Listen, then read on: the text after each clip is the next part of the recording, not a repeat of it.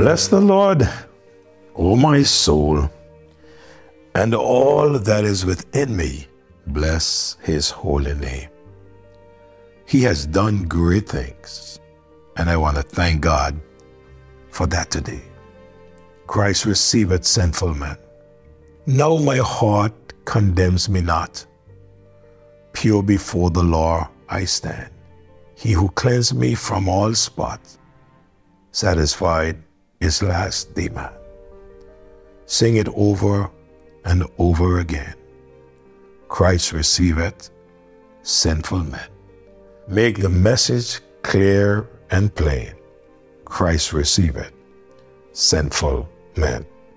I am so glad that Christ receiveth sinful men. I am glad for my sake, and I am also glad for your sake that Christ receiveth sinful men and sinful women too. Because none of us can get away from the fact that we are sinners. We became sinners when Adam, our forefather, sinned. Wherefore, as by one man sin entered into the world and death by sin, so there passed upon all men, for all have sinned. We are looking at this matter in the mornings of when a child of God sins, what happened? That's a concern of many people. Many people today, they would tell you, you know, I, I, don't want to think of being a Christian and go in and have to come back out. I, I don't want to fall. If I do this thing, I want to do it right. And you know, some folks believe that they have to get rid of certain things in their lives first before they can accept Christ. And the truth of the matter is, Christ wants us to come to Him. He said, Seek ye first the kingdom of God.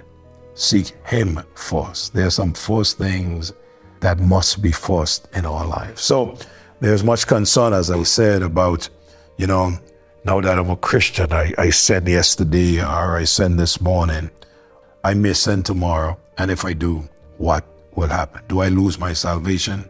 Truth of the matter is, no. When a child, when your child sin, does that child lose his or her parent or relationship with the parent? Nah, that's your child. You now have a child who may be out there publicly sinning, but it is your child. Don't love this sin, but we love the child. So we're looking at Psalms 51, where David is this perfect example. You go to Second Samuel chapter 11, you'd find this story there where the king was in his house and he sent the men out to work, and he stayed home and did not go out to battle with the men. And then he walked on the roof of his house and he saw this lady.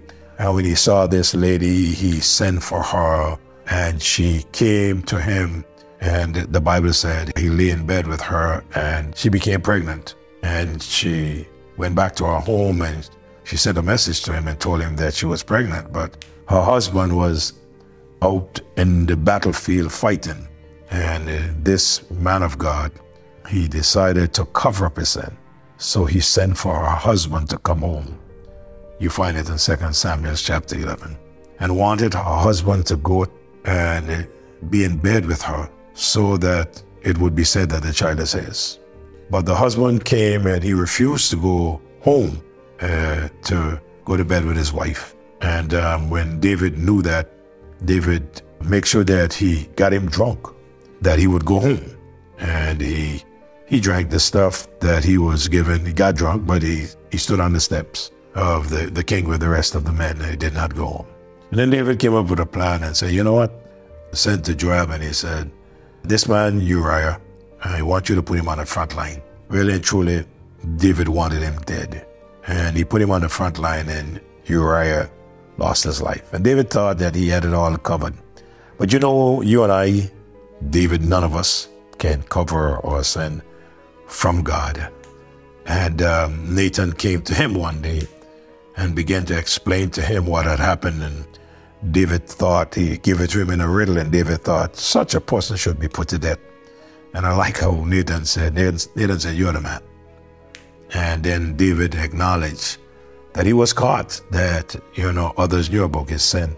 He fell on his knees and he cried out to God and he asked God to forgive him. Now, we are looking at what happened to David during the time when he sinned. He was out of fellowship, as we study about a year or so. And we noticed that in his life that the sin made his soul or his heart dirty. We noticed that his sin filled his mind and he could not get away from it. We noticed that sin born his conscience. This morning, today rather, I want us to notice it depresses the heart. Come with me to verse number 8 of chapter 51 of the book of Psalms. In verse number 8, he said, Make me to hear joy and gladness, that the bones which thou hast broken may rejoice. David said, Make me to hear joy. The joy he once had is now gone. You could imagine here was this king serving God, being victorious. And now this joy that he had because of pleasure, because of sin, his joy is taken away. And when your joy is taken away, you become depressed without joy. So he is depressed in the heart because the joy of the heart is taken away. Notice something else what it did to David and what sin will do to us. It affects the body. David's body was affected by sin. I read verse 8 again. It says, Make me to hear joy and gladness, that the bones which thou hast broken may rejoice. Here we can see when we are out of fellowship with God, we are out of harmony within ourselves. Sin brings upon us God corrective treatment. And you know, as a child of God, you cannot be a child of God, live in sin, and get away with it. You just cannot. If you say that you're a child of God and you are constantly living in sin and you are not being chastised by God for it, I want you to see what the scripture says in Hebrews chapter 12. I want to read from verse number 3 down to verse number 11. May not have time to explain it this morning, but I want you to see it.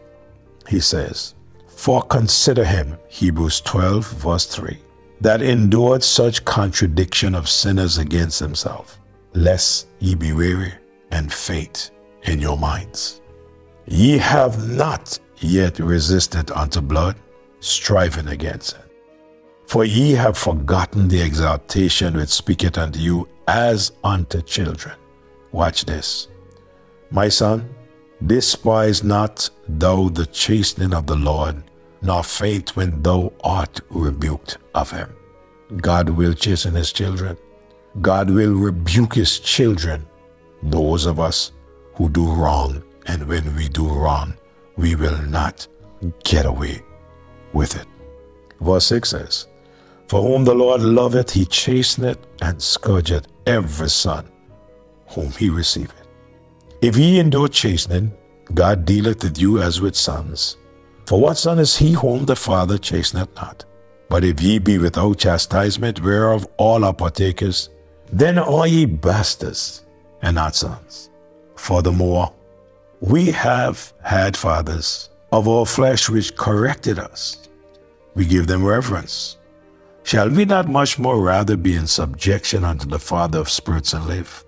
For they verily for a few days chasten us after their own pleasure, but he for our profit that we might be partakers of his holiness. Now, no chastening for the present seemeth to be joyous, but grievous.